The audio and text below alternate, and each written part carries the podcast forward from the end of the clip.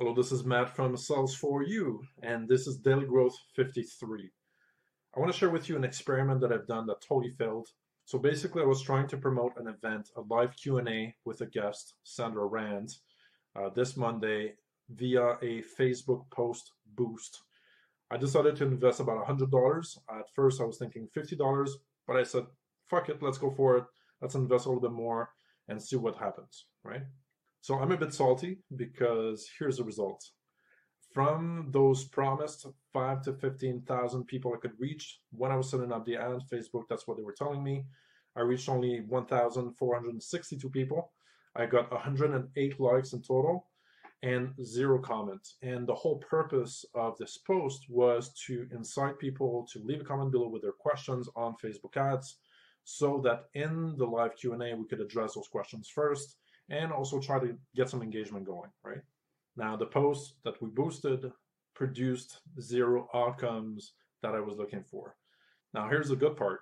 When I checked the profiles of the people that liked the post, it seemed like about half of them are fake profiles. After the event, I was discussing this on my Business Growth Geniuses community. So my team member Lawrence sent me a link to a video by Veritasium, which is basically a science channel but the guy has done a really good video on Facebook page likes and how there's a lot of fraud with these click farms. These bots produce a lot of fake clicks in order to promote certain pages.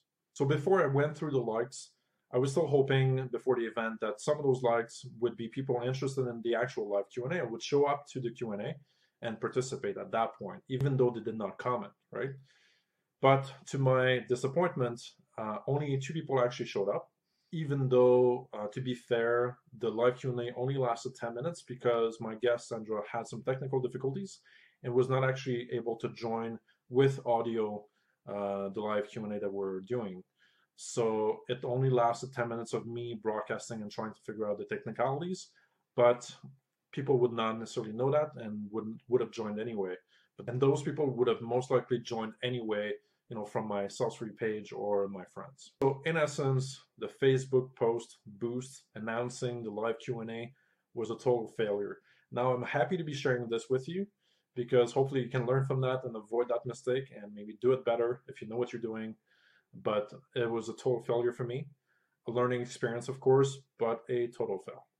Leave a comment below if you've had similar experiences with Facebook ads, Facebook posts, boosts, and uh, other experiments that you've done, whether they succeeded or failed. Let me know, let us know, and I'll talk to you soon. Have a great day.